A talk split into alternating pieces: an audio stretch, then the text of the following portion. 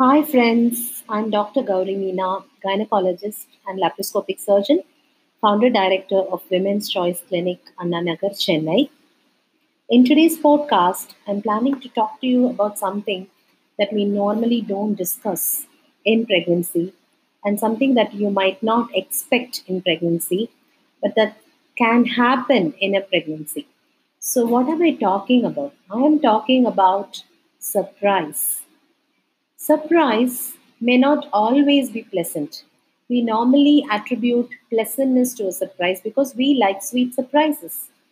And we like to be surprised by gifts, something beautiful happening in our lives. And pregnancy is a pleasant uh, gift and a beautiful blessing from God. And for many of us, it is a surprise.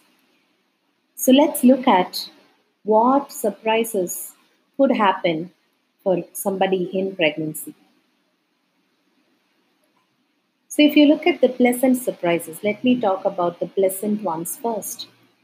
Say if you're pregnant, you're going for an ultrasound and you find that instead of one baby, there are two babies. And some of us react very differently for this situation, like being upset because you are looking for one and you're finding two and you don't know how to handle it. But most of us are happy because twins are beautiful. You can dress them differently. We might, you know, happily get confused who is who. We are thinking of twins who are looking identical from the books that we've read, from the movies we've watched. We think twins are all joy. Most of the time they are, and some of the times they can be having special situations. They could be born early and uh, they could have certain special problems. More care may be needed. The mom goes through a lot more in pregnancy than a mom who carries a single child. And this is just part of the story. After the baby is born, babies are born, then there is the additional challenge of tackling two hungry kids, breastfeeding, growing them up, et cetera, et cetera. It's a long list, okay? Practically, I've seen a lot of mothers well adjusted to this scenario of having twins. And some of them even want and pray for twins. And some of them intend to have, pin, to have twins because they look at it as joy. On the other side, some couples don't want to have twins because they understand that twins do have some inherent problems. The chance of having birth defects is more in twins. The chance of the pregnancy not continuing, that is ending in a miscarriage, is slightly more in twins. And if the life starts as two, it can end up as one. So one of the twins may disappear, not being able to grow, which we call as a vanishing twin. And depending on how the twins derive their nutrition from the mother through the organ called placenta, and how they choose to share the space inside the uterus, whether they're going to divide the space into their specific uh, zones, like each twin has a layer of membrane, the amnion, and they are having their own space, or do they have a common space and they are sharing? So I'm just making it very easy for you to understand that the twins can be classified into groups based upon whether they are sharing the nutrition, the placenta, whether they are sharing the space, and how they choose to do it. There are some permutations, combinations. And depending on each particular classification, there are unique challenges that these twins face. So let me move on to the other surprises that can happen. So why am I first talking about surprises in pregnancy? Because I don't want you to have a surprise. That is number one. Number two, when you actually are in a, such a situation, I want you to know how to tackle the situation, because if you're well prepared, half the battle is won. And knowledge and knowing what to do, specifically what action to take in that precise moment, in the moment of uh, decision making, I think that is what you need to equip yourself when you go through a pregnancy. My prayer for every pregnant woman and the couple is for them to go through a beautiful pregnancy, a wonderful delivery, and you know have a uh, the blessed time in their life. But sometimes nature doesn't do this to everyone. Nature has its own ways of uh, showing up as surprises. So I am going to tackle all of them one by one so that you know that these things exist. And if they do happen, you are in a better position, you are better equipped with the knowledge and the resources of how to tackle them. So let me talk about the commonest thing that we see. It is to have an abnormality in the scan report. So nowadays, you do know that pregnant women are uh, having ultrasound scans, otherwise called sonogram, U S G. Uh, these tests are done to look at the baby's health while inside the mother's womb or the uh, tummy or the uterus. So these tests give us a better picture of the baby, and we are actually able to see the baby move in dynamic movement, not just as pictures, but we are actually seeing them like a video. It's like having a C C T V installed inside the mother's uterus and seeing. However fancy this technology has developed today, there are some uh, pitfalls with this technology also. It gives us a lot about the structure, uh, a, a maximum information about functioning, but it doesn't tell everything. Okay? And there are certain things that we find on the scan which may indicate the possibility of the problem, okay, and may not actually be the problem. Let me explain this a little further. Say, for example, some uh, uh, you, uh, there is a pregnant woman who comes with an ultrasound scan saying that the baby has a bright spot in the heart. In the medical language, we call it as E I C F. This bright spot in the heart could mean two things. One, it could mean that the baby is absolutely fine and this bright spot is just an incidental observation. The other possibility is it may indicate underlying heart disease in the baby. It could also be an indicative of a growth problem that might happen uh, in the later months of pregnancy.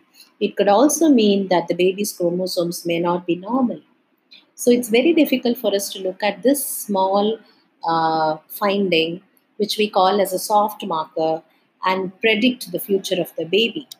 So if you encounter an ultrasound uh, scan finding like this, please talk to your doctor, get all the information.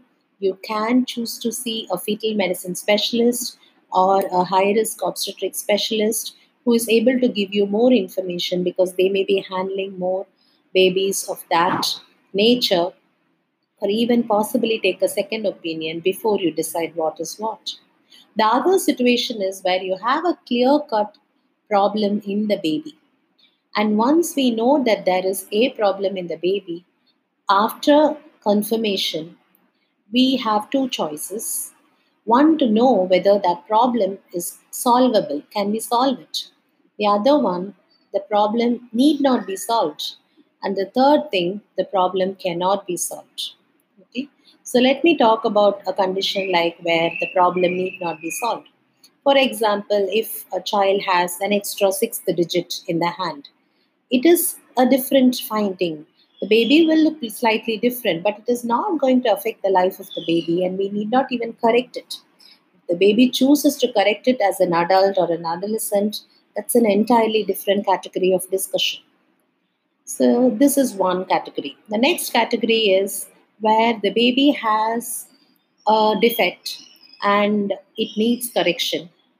And it needs correction as soon as the baby is born, okay? One of the conditions is called, uh, maybe I'll take an example of a heart disease. So if you look at heart diseases of the baby, there are so many, and some of them are correctable. And those correctable ones, we correct them at different stages of the newborn life. And if the mother's blood flow is important for the baby's circulation inside the uterus, okay? Because if, if you look at the Uh, circulation and how the baby gets food inside the uterus, it's from the mom. So when the mom uh, is able to give food inside the uterus, all is well. When the baby comes out, breathes on its own and depends on its own blood flow for its survival, that's when all the problems creep up. So the heart condition may be such that the correction of the heart condition may be needed soon after delivery. So if that is the situation, delivery of the baby can be planned in a center where we have a facility to tackle young babies with such condition, where you have a team supporting them, uh, including the neonatologist, including the pediatric cardiologist, and the supporting team, including the nursing, supportive staff, physiotherapists if required, counselors, et cetera. This is the second type. The third type is where you have a problem, but you can't solve the problem. Uh, for example, if the baby has a condition called anencephaly, where the skull of the baby, the bone on the head is not formed. It is a very rare condition these days because it's picked up very, very early on in pregnancy, and most of the parents choose to end the pregnancy. So it's no longer a big problem when the baby is born. And if such a couple faces such a situation, they need to know the implications. And in situations where babies cannot be um, you know, helped uh, with the defect they are born with, then the choice of ending the pregnancy is available to them. So that is a very uh, difficult situation to handle. Now let me move on to the more common, most common surprise in pregnancy, which I will call as an emergency. Okay. So far, whatever I've discussed was not an emergency. Yes, it was having an impact. Yes, it is very difficult. Yes, it can cause a range of emotions. Yes, it can upset the couple. You may need to have multiple consultations with specialists, et cetera. But you have valuable resource of time to think through, to get opinion, to discuss with your family, to get uh, you know advice from friends, well-wishers. You know, you have time to react, to come out of the shock, get help. Okay, so that is one whole lot. I'm going to bunch whatever I've said so far into that lot. The second lot, which I'm going to share with you, you may not have a, uh, the time to react and respond. So those are, those are what I call as emergencies. So I have grouped them under two categories.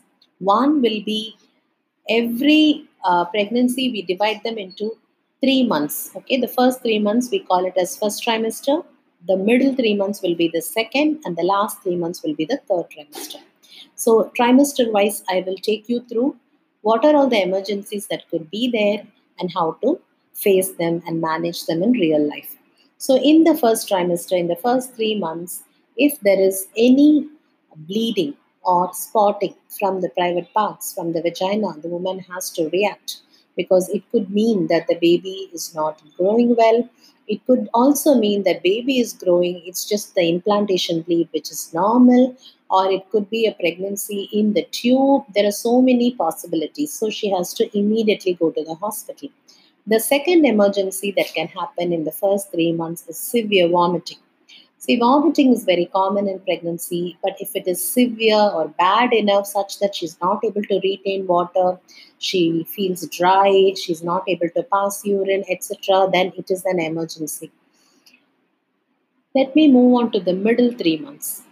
In the middle three months, usually the vomiting is all settled, and if there is any tummy pain in the lower abdomen or backache, like a period kind of pain, then we have to react, because there is a condition called cervical insufficiency, where the mouth of the uterus is not uh, able to hold the uterus and the baby inside.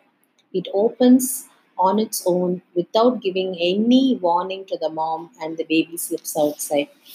However horrendous it is when I describe it, this condition can be tackled by putting a stitch in the mouth of the uterus uh, for the next pregnancy.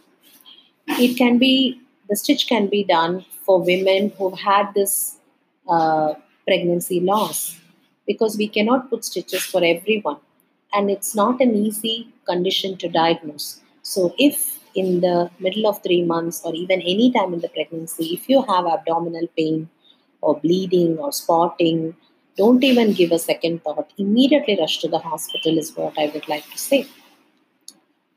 The other condition that can happen in the middle three months of pregnancy is breaking of waters. The water around the baby is the protective situ- uh, medium in which the baby is protected by Mother Nature. If that water breaks, the umbilical cord, which is the tube connecting the mom to the baby, can slip out. It can also cause uh, uh, the infections, infections to set in. It can also set up labor, premature labor or early labor. So these are the problems with water breaking early. So emergencies in the middle three months of pregnancy could be bleeding, pain, and breaking of waters. Let me move on to the last three months. In the last three months, if pain, bleeding, uh, water discharge happens, we look at what period of pregnancy it is or how close is she to the delivery date. The closer she is, the better it is because the outcome of the pregnancy, the baby is going to be fine, the mom is going to be fine. But if it is too far from the delivery date, then again we might end up having a premature baby who will need more support uh, from uh, uh, the doctors in terms of taking care of the nutrition, breathing, the blood levels of chemicals, temperature, et cetera. And something very, very important that I would like you to know is the importance of counting the baby's movements and keeping track of the baby's movements from twenty-eight weeks onwards, that is the seventh month. Because the baby moving means the baby is healthy. If the movement is not there, it can mean two things. One, baby could be sleeping, that is if it's not moving for a short while, or it could be tired and something is not okay, the baby needs rescue. So unless you see the account the movements, you will not know what the condition of the baby is. We generally teach a simple method to count the movements. One is start just randomly observing the movements throughout the day. If in a day you're able to feel ten to twelve movements, that's good enough. If you're not able to feel the usual way of baby moving, then you put your tummy on your hand, lie down on your left side, and then count the movements uh, with utmost concentration for a minimum of one hour. So in the first one hour, if you feel five movements, it's great. You can go back to your casual counting. If in the first one hour you don't feel, go continue counting for the next one hour. If in the next one hour you're able to feel good movements, you can go back to casual counting, but you will still connect with your doctor and see if something needs to be done. If in the second hour you don't feel the movements, then it is of utmost importance that you immediately go to the hospital with all your medical records, preferably on an empty stomach, because depending on the situation of the baby, uh, different decisions may, may have to be taken. So let me talk about a condition which could present as an emergency any time in pregnancy. Not, it's not confined to first trimester, second trimester, like that, but any time. It is called as pregnancy-induced hypertension. Pregnancy causes so many changes in a woman's body. Sometimes it announces itself, uh, behaves as a test of, of future.